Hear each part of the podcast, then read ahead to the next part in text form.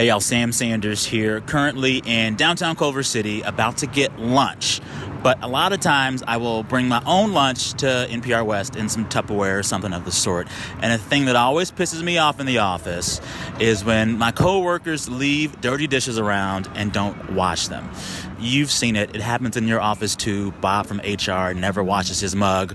Listener, giving money to your local NPR station is uh, journalism equivalent of washing your dirty dish that's in the sink. Everyone has to do their part, or otherwise the dishes never get washed. So go to donate.npr.org slash Sam and wash a few dishes right now. Your donation will help support the local station of your choosing, and it will also help to keep this audio kitchen clean. Thank you. Donate.npr.org slash Sam.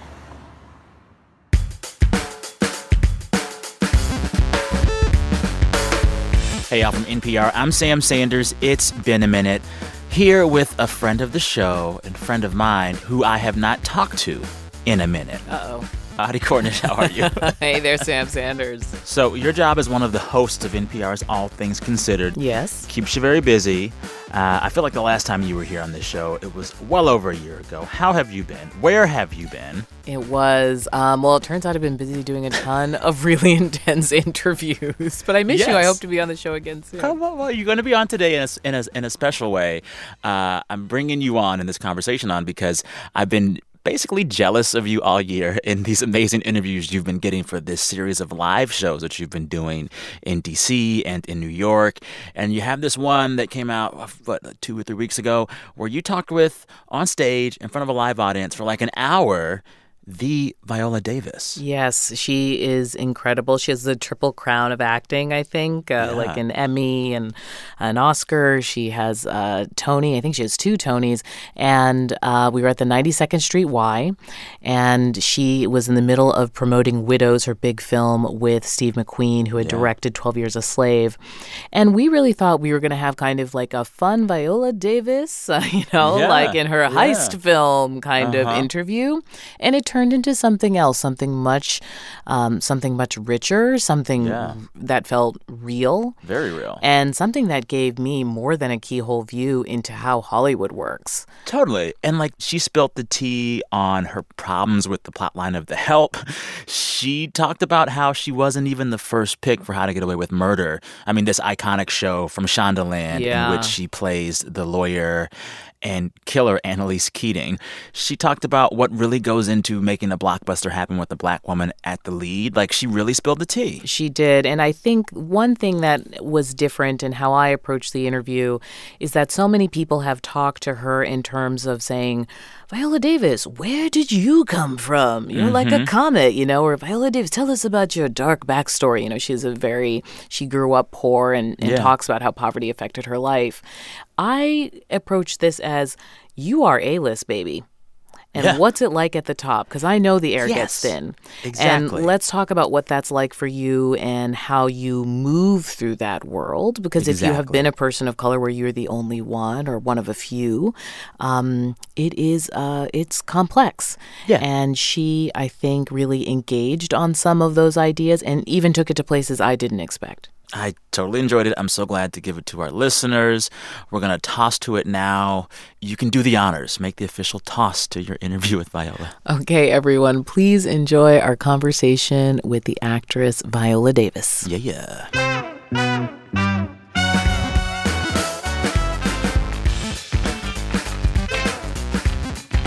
Thank you for agreeing to sit down with us and to talk about the Absolutely, film. my It's really um, it ha- packs a lot of ideas into a fun package. Mm-hmm. Um, what it is not is a kind of heist film where there's a hacker and a safecracker and a Mm-hmm. sassy person who makes wisecracks at the end. It's like what would happen if one of us actually thought we could pull off a heist, Yes. and we had never done it before. Yeah, absolutely. Um, how did you think about this role? She's the leader of Mm-hmm. this little pack. well, I thought about the role in terms of the biggest issue I have with heist films is who would go to any act of criminality after they come from a seemingly normal life. Who just goes out and commits a crime? So I needed to um, answer the question why. And so, how I had to approach it is the character, when you meet her, has suffered a tremendous loss. Tremendous. Where she is now, she now has nothing. Economically, she has nothing. Emotionally, she has nothing. And it So- was in some ways kept in the dark about Yeah. what her life, right? Like she doesn't even know she doesn't own her apartment. She, I mean, that's not Exactly. unusual, I think, for for some women. Exactly. Which I believe that that's what sort of catapults us into criminality a lot of times. I mean, yeah, I know that some people probably really like it. You know, it gives them some thrills.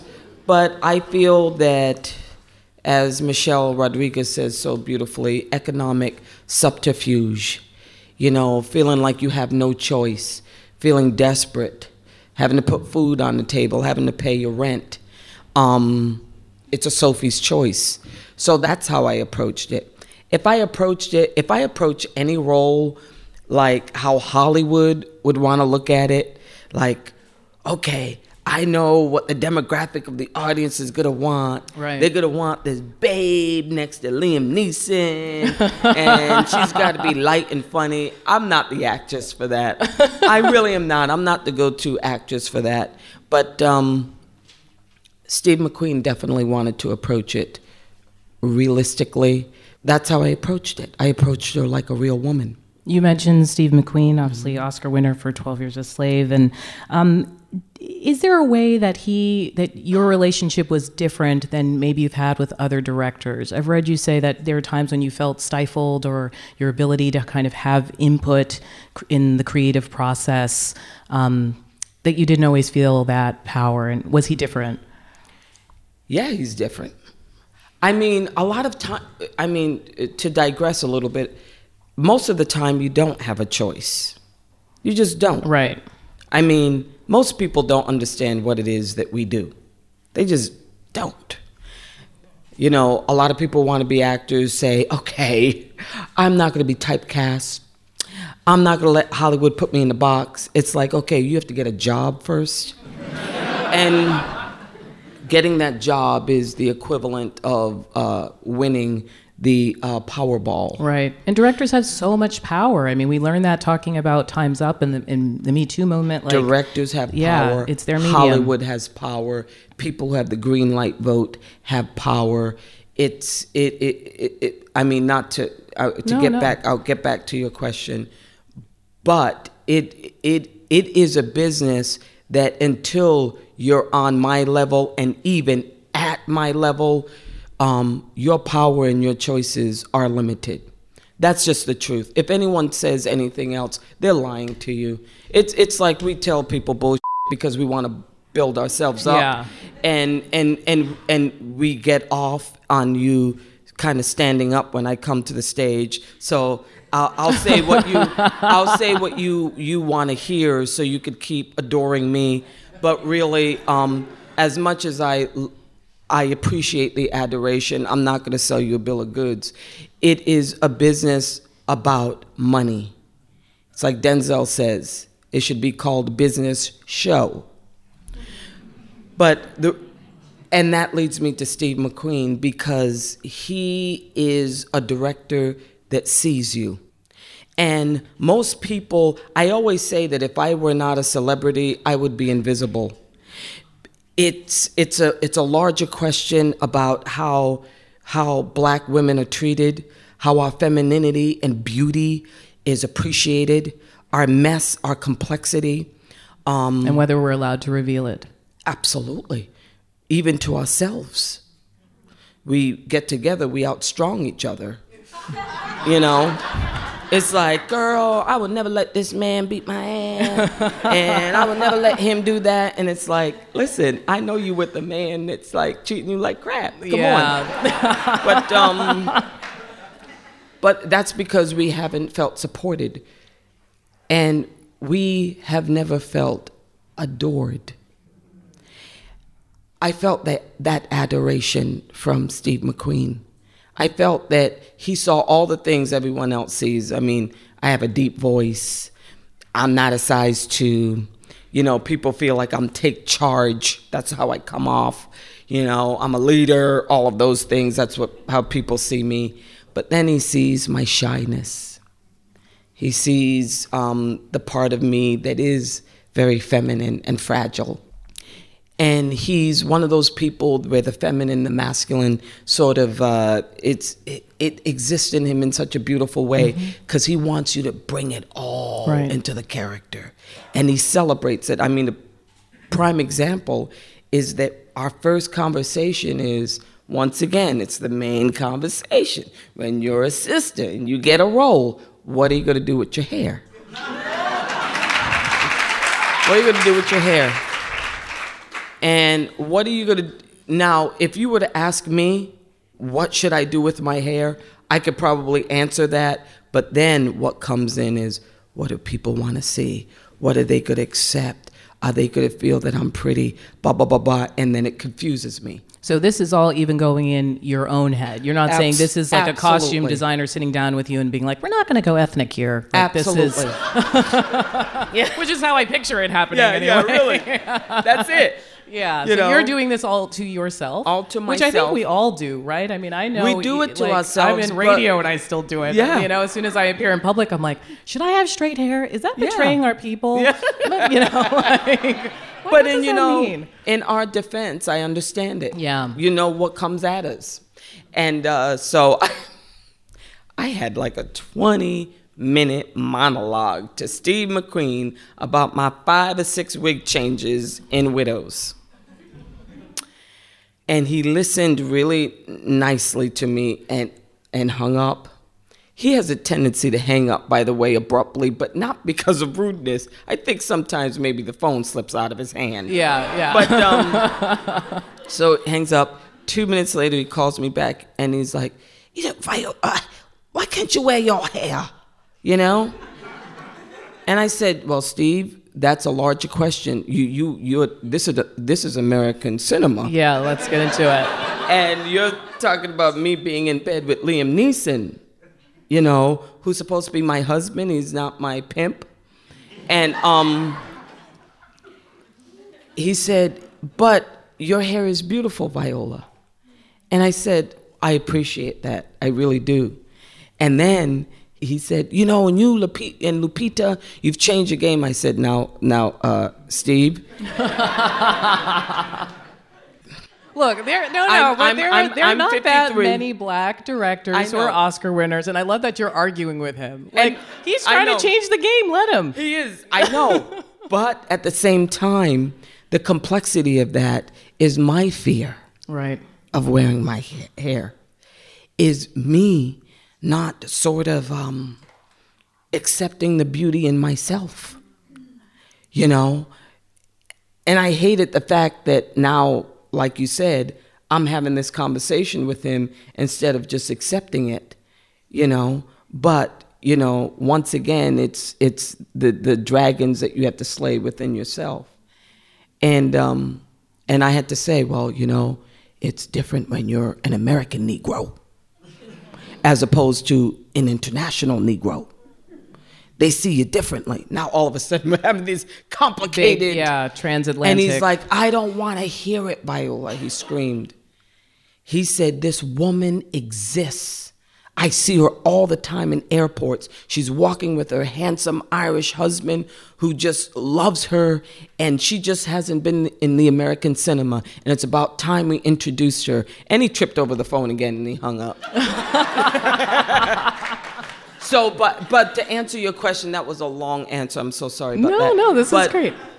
I love the fact that he wanted to start with my palette. And that he offered me a lead role that really um, was written for a Caucasian woman.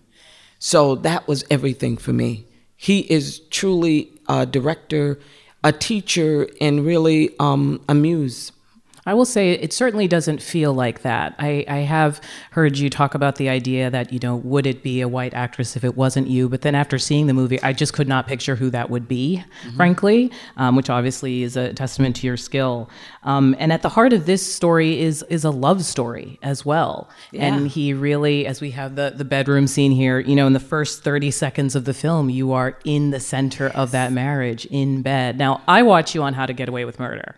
So, and I know some of y'all probably have as well. So to me, I have seen you like in a love scene, so to speak. This still felt striking. Men and women, right? Yeah, yeah, with men and women. So to me, I didn't feel like it was such a surprise. Why do you feel like it was a significant moment?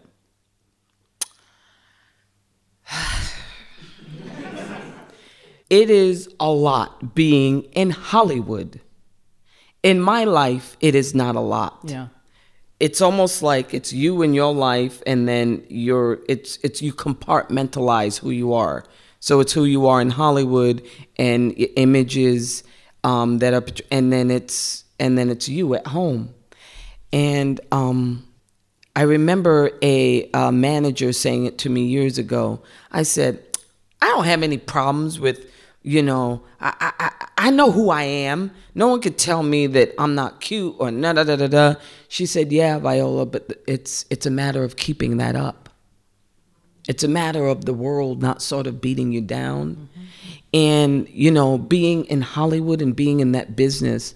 A lot of times, what happens is you really have to fight against a 50 foot tidal wave of perceptions." To keep a sense of self. You just do. It's difficult being your authentic self. And so, yeah. And I haven't been offered roles like this. Listen, Annalise Keating was not written for a black woman. They wanted me to read for that role. And they were going to offer it to two other white women. Just offer it to them. So if I didn't take it, it would have gone to a white woman. And you had to read for it. I did not read for it. Okay. I refused to read for it. I did. I, I said, you, you just have to offer me that role. But, um, but, but, but, but, um, but you get into when when you look at roles uh, on the page, you can already guess who's going to be cast, how it's going to be seen, you, you can already guess that. It, it, it gets in your head. And so when I saw this role, yeah, absolutely. No, I didn't. It's not like I didn't see myself. I don't have that imagination. I didn't think that anyone else could see me that way. Um, and let's be honest, we don't have a lot of images like that. So why would I believe it, right?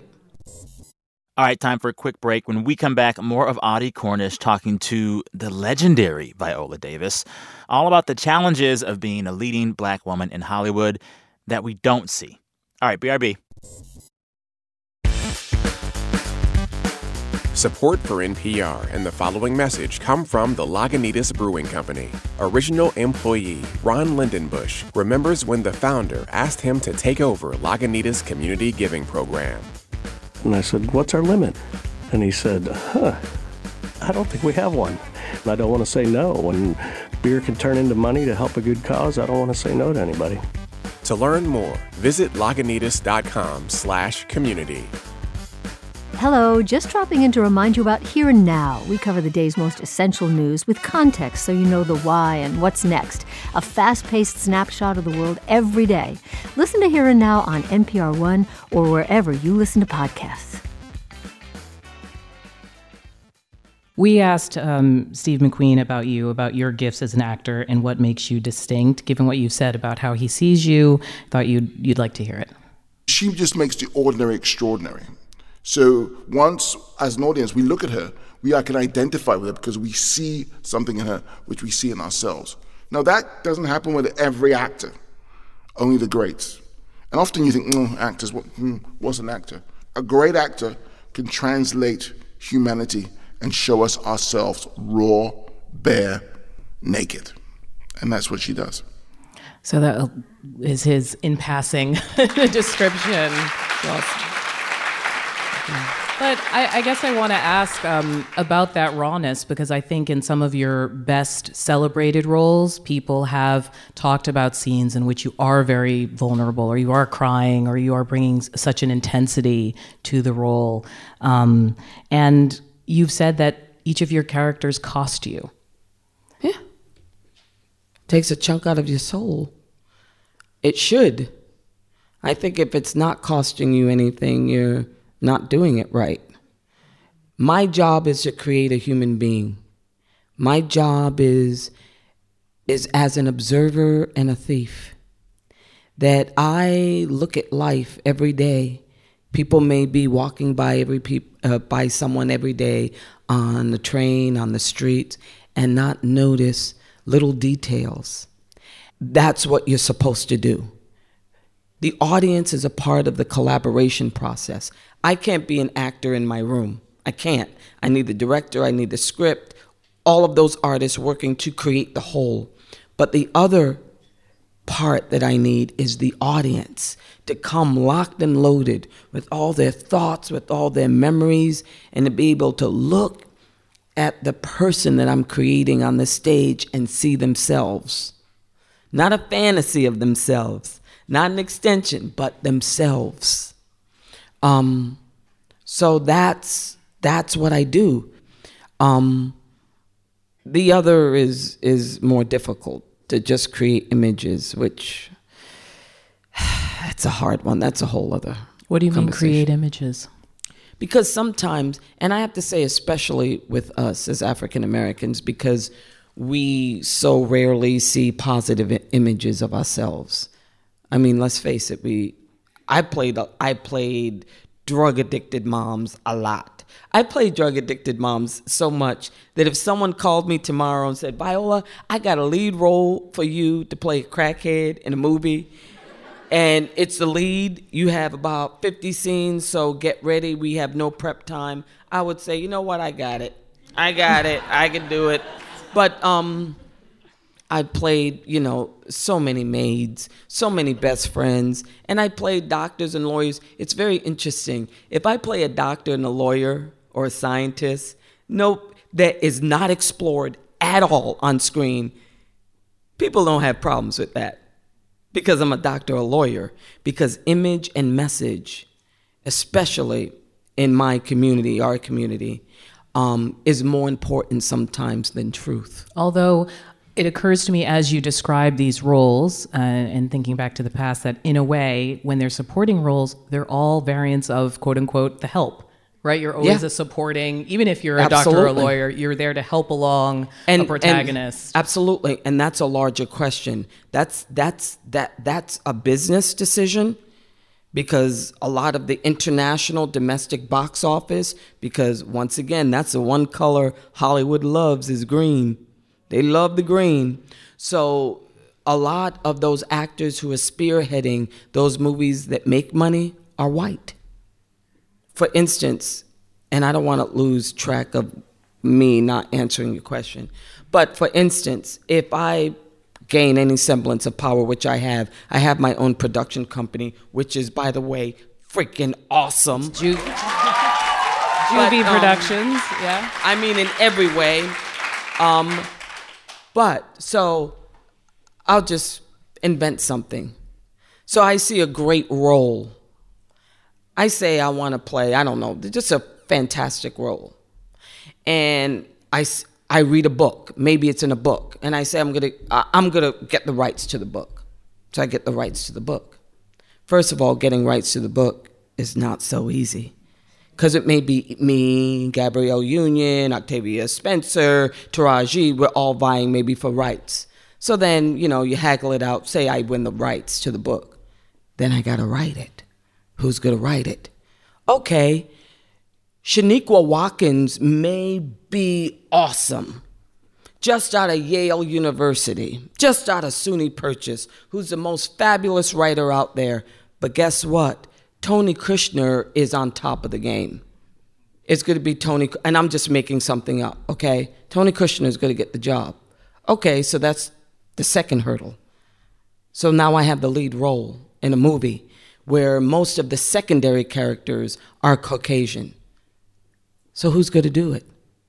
What Caucasian man is going to play secondary to me? Who's it going to be when that budget of that movie, if I've never spearheaded a movie, so that means it's not going to be a budget of 70, 80 million dollars because I've never made that kind of international box office. So say it's a $5 million budget movie, which is a lead white actor's per diem. He's used to being on top. So then I got to get him in order to get more money. So then you look at the Caucasian women. So who's going to play opposite of me? Who can bring in more than the $5 million? When that Caucasian woman is fighting for a lead role in her own movie. So she's going to play secondary to me in two scenes in a movie that I'm leading. I'm not saying that it's not possible. I'm just telling you, those are the hurdles that you don't see. Right. That's how we're working behind the scenes. And it's, interesting of- to hear that breakdown because I have been hearing, you know, Michael B. Jordan or you mentioned Lupita. People are being more aggressive about starting production companies, about trying to find opportunities for themselves. Yes. But frankly, we don't know just how many obstacles there you, are between you creating that company and getting something. and screen. I'll tell you, the biggest op- obstacle is getting to the Lupita, Viola, Taraji, Octavia level to be able to make those choices. And then you get to that uh, point, and that's the fight. And then, what are those movies going to be? Okay, Hollywood, somebody still's got to finance it. So, say you want to be, you want to do silence, like Martin Scorsese did, which is what, about a Catholic priest. Say you want to do a movie like that. So, you're not in the hood, it's not a comedy, whether it's romantic or not. It's not a thriller. I'm just naming all the right. genres that we are an acceptable presence in. Okay? Say it's you want to do something totally different. Okay. So who is going to take a chance? Okay, it's not a business about imagination and chances. I'm not saying those people aren't out there, but finding them is a fight. It is. So then that's another hurdle. And I just want to impress that upon people so that when you when you are critical of the movies that really extraordinary artists, really the Lupitas, the Tarajis, the Octavia, Gabrielle, Kerry Washington, um, Halle Berry, that that's our fight you know and when the critiques come even within our community and people are not plopping down money to see these movies you have to understand what you're not supporting I mean, we're on the front lines here. I mean, do you feel that sometimes? I mean, I think we're also used to a culture of critique, especially with pop art and movies and things like that. And I think um, the voices of, of people of color and women of color are much stronger in that respect. Um, but has the flip side been a kind of scrutiny that you have found frustrating at times? Yes, absolutely. I mean, listen, I say that and listen, I've gotten scrutiny from. I, am not being hard on my people because that's why I created my my production company. But what I'm saying is that if I were Caucasian, just if, and I don't mean to place race in it, but I pray that you know and understand what I'm talking about. That all I would have to worry about is finding great material that would be the only obstacle. And maybe it would be about, I don't know, finding the money. But I'm saying that as a as a black woman, now I have to worry about will they accept me in the role? Are black people not gonna like it? They're gonna just come up against me. Oh, what is it to mean for um, black women? Oh man, I'm to have to talk to the African American journalists. Just and I'm fine with that. yeah. And you have to think about all these hurdles. Yeah, that you, but that you, goes back to Baldwin, right? This idea of as an artist representing your yourself versus your people. That that burden. I mean, a whole bunch of artists fled to Paris for that reason. Absolutely. Um, so it's not. I guess it's not completely a surprise to hear that someone is still feeling that today, even at your level. I am not a fan of the comment that you have to be twice as good. I hate that comment. Matter of fact, I will never use that for my daughter. I think it's hard enough just to be me. I gotta be twice as good as me? Are you kidding me? Yeah. I mean, I mean, that would be really good. so. I mean, and listen, I can't work any harder than I'm yeah. working now. I, I literally can't put anything else on my plate except for the three pieces of bread that I ate before I got here. but um, I, I really can't. I, I, can only, what I can handle is being my authentic self. And, and by God, that should be enough. I'm also not a fan of didactic. I don't always feel like all of our movies have to have a message. If it has a message, that's beautiful. I'm, I'm not denying that. August Wilson has a message, but it's not at the expense of our humanity. You know, it, it's like.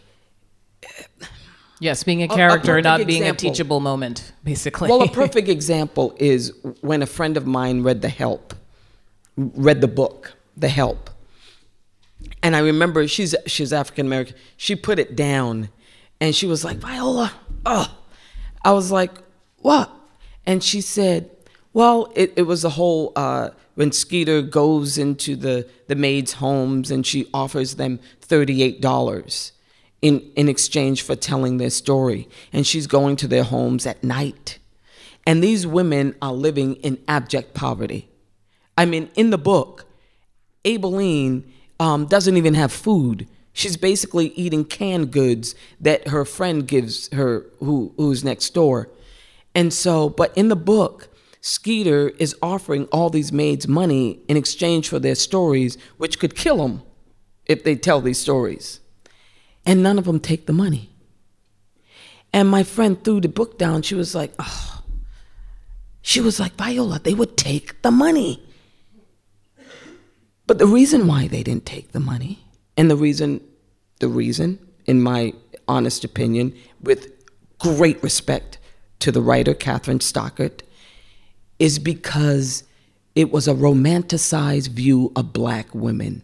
It's a romanticized view of our, I, mean, that we're so modern and all the black women who raise these um, white children are so good that I would risk my life even. I don't need any money. I don't care if I'm starving. I'll just tell my story. because That's you asked nicely. Yeah. Yeah.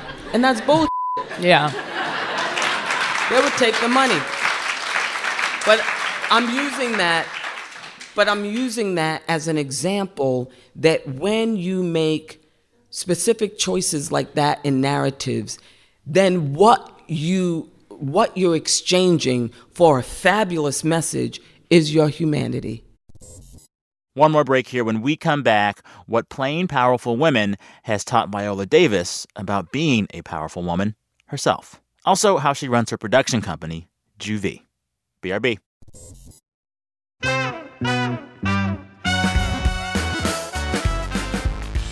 This message comes from NPR sponsor Google Home Hub. You know when you're cooking dinner, but you're interrupted by the doorbell ringing? That's why there's Google Home Hub. It works with your Nest Hello video doorbell to show you who's at the door without actually going to the door. And you can just say, Hey Google, be right there, and it'll respond to whomever's at the door. That's help at a glance with Google Home Hub. Available now at the Google Store and leading retailers. Nest Hello required. Hey, out here again, urging you to wash those public radio dishes. Donate right now to the station of your choosing at donate.npr.org slash Sam. Donate.npr.org slash Sam. I think this is a good moment to talk about how expressive you are, obviously. In real life. Like. Um, and also because you are you are a little bit of an internet meme and at times when I want to express displeasure or or joy, there's a great one of you like toasting. Um, but my favorite is the one in which you search unimpressed. This is from Unimpressed is like With that bad wig. that wig was so jacked up that Oh. season. Oh, Let me. I use this one about once a week. In a meeting, I just send this to someone else across the room. Like, did you see? That's all you need to know about this moment. Uh, have you ever used a, a, a GIF of yourself? I feel like there's No. But it's interesting if you think about like the language of the internet and if you think about the actor and their body and physicality as an instrument, you've given us a lot of language. You know? Well, um, well, yeah, okay. You're welcome. Uh, a lot of it comes from How to Get Away with Murder. A lot of these, and your character Annalise Keating is this very fierce uh, and and flawed uh, attorney, and she has a very grand sense of self. She also has a very keen way of handling bullies. Here's here's a sample. Yeah, so uh, I got off my plane from London to a message from an old Hotchkiss classmate whose wife works for the governor. I had no clue why she wanted to see me until I got there. So you turned her down. What is this about? Do you want more money? Do you enjoy humiliating Lower me? your voice. No, you signed a contract, and I will sue your ass if you leave. And I'll see you back for verbal abuse in the workplace, and it looks like I have a few witnesses here, too. you think the board wants to hear that you've committed more misconduct? This is the same governor I've been protecting you from since we hired you. I took this job for the sole purpose to reform the dumpster fire that is our public defense system. And yes, maybe you've put your ass on the line for me, but I am no man's savior. I've worked too long and too hard to get an ounce of power in this world, and your ass sure as hell is not going to decide what's right for me. I'll let you know when I've made my decision.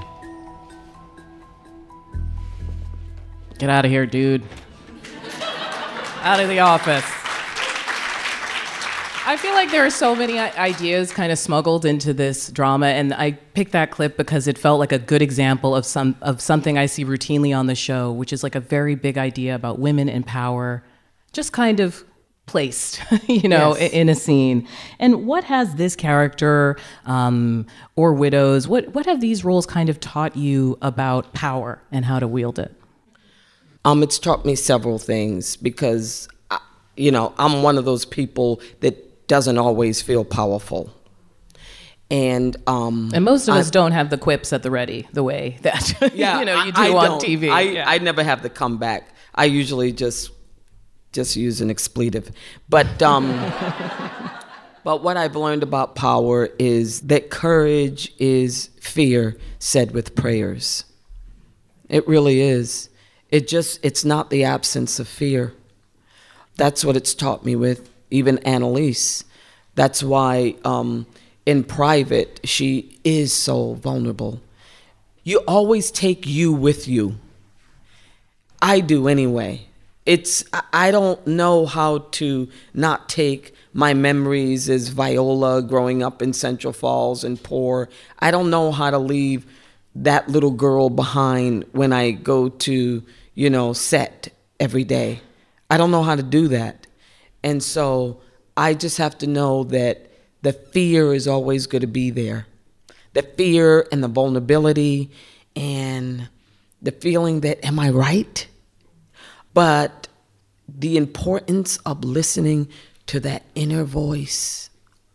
That inner voice, everyone always says, Yeah, but I don't know what I want. I don't know what I want. Yeah, you do. You're just afraid to say it. You're afraid to say it, you're afraid to listen to it or whatever. But I always know that that in the listening to it, it's it's it's always gonna pay a price. But I gotta keep doing it. And every time I do it, I'll feel better and better. And Annalise is a perfect example of that. I mean, she just, when she is in the courtroom, when she is fighting the bully, she's there. And then sometimes she's not. She's not there with her husband. She's not there with a girlfriend. Um, she certainly, you know, fell apart after baby. She's an alcoholic. Um, and I feel that those two things always mutually coexist in any person's life. But it doesn't, um, it doesn't mean that you can't step into your power. We have a question from the audience, and this one is from Ronald. Uh, and he asks Through your life, um, adversity, setbacks, and kind of industry challenges, what kept you pressing forward? People say that, all, ask me that all the time. Oh, really? Yeah. And I realize that that's a hard question. Well, let me I ask it why. another way then. No, you don't have to ask it another way because it's always going to be hard, even in another way. Well, no, no. But, I'm, I um, am curious about can you describe or remember a moment when you thought, I'm not going to do this anymore? Like, I can't keep pushing now. this. Um, no, but um, yeah, seriously no. But um, no, I fell in love with acting, just like I've fallen in love with my husband, and and then I got married, and I took that covenant that I made with marriage seriously because I understood commitment, which I always say with marriage, it's when I said your marriage always starts when you look over at your partner and you want to kill them. And you're looking at them going, oh my God, I want to kill you. And this was a mistake in like one moment. And the next moment, you're like, okay, but I'm going to stick it out anyway. And that's when your marriage starts. And it's the same thing with acting. It's like that moment that you get a bad review and the moment that you even fail, like you get like a lot of crappy work. At Juilliard, I did so much crappy work, you know, but the feeling that I was still, I still wanted to do it. That commitment to the process, to wanting to be better and everything that I learned with each role. Um, that's what keeps me in it. The commitment, the love. Um, it's a huge part of who I am. It's not everything.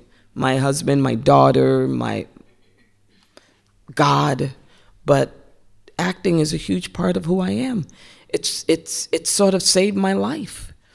And I always was successful at it. Even when I was working at the Guthrie Theater, people always say, "Yeah, people do theater for the love of it." I did it for the money. Even, I mean, that $650 a week, which was um, ac- um, equity minimum um, back in the day, was good money. Yeah, that's a lot For a of money. 28 year old. And when you worked for 10 weeks, you qualified for unemployment, you got your health insurance. I was an actor, I was doing it.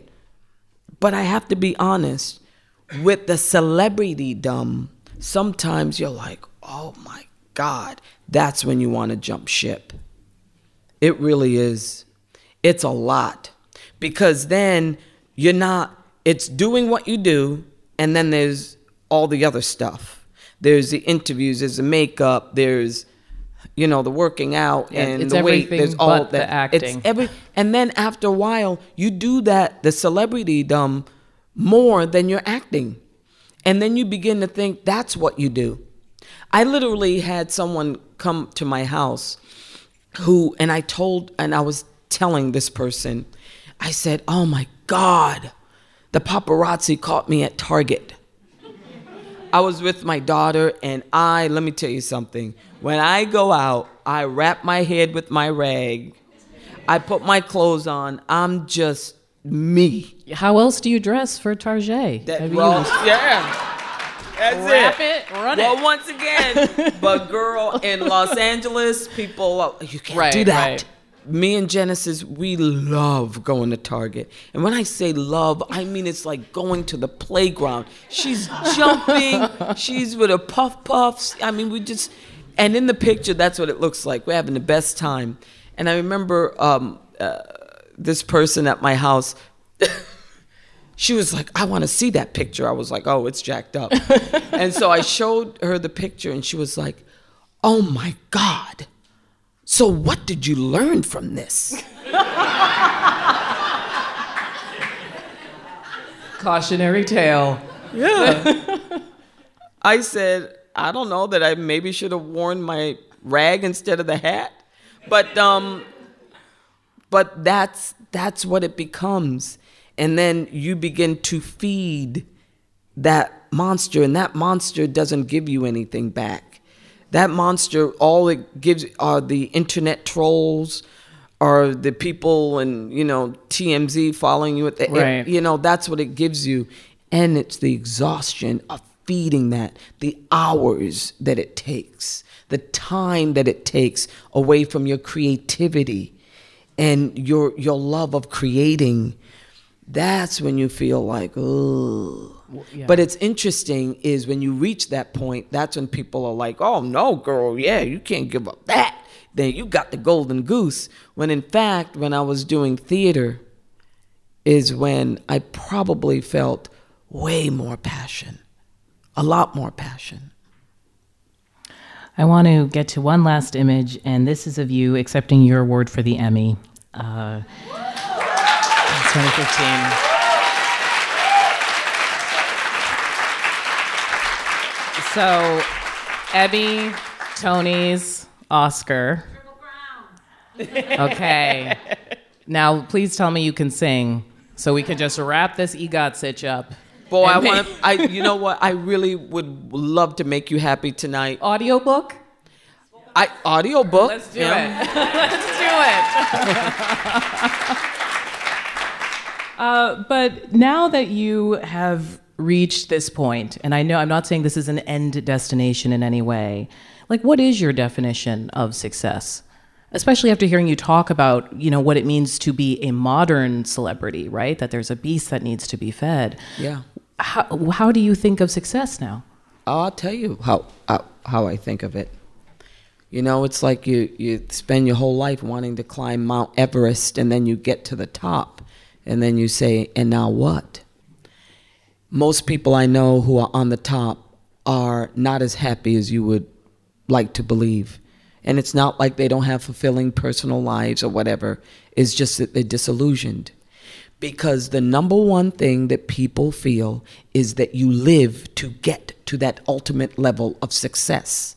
And once you reach it, you've got the sweet elixir. You've gotten the answer, and you haven't. You crumble because you haven't thought of significance. Significance is something completely different. It's what you're going to do with your dash of time that you have on the earth because we all have an expiration date. Not to be glim, but it's true that what are you going to do with your dash of time? You know, you are only dead when the last person who has a memory of you dies. And that's why I created JuVee. I did. I created it because that's what I wanted to leave, even for my daughter. You know, I, I I don't want her to feel like just because black people are 20% of the population that they only deserve 20 pieces of the pie. Like you should be happy with your 20%. I want her to feel like she can have it all. My definition of success is legacy. If I can if if if I can go to my grave feeling like, you know, it's like Lorraine Toussaint said, she said the reason why she adopted her child is because she didn't want Series Regular to be on her tombstone. and uh, yeah, I want uh, something quite beautiful like Shirley Chisholm, you know, on her tombstone is unbought and unbossed.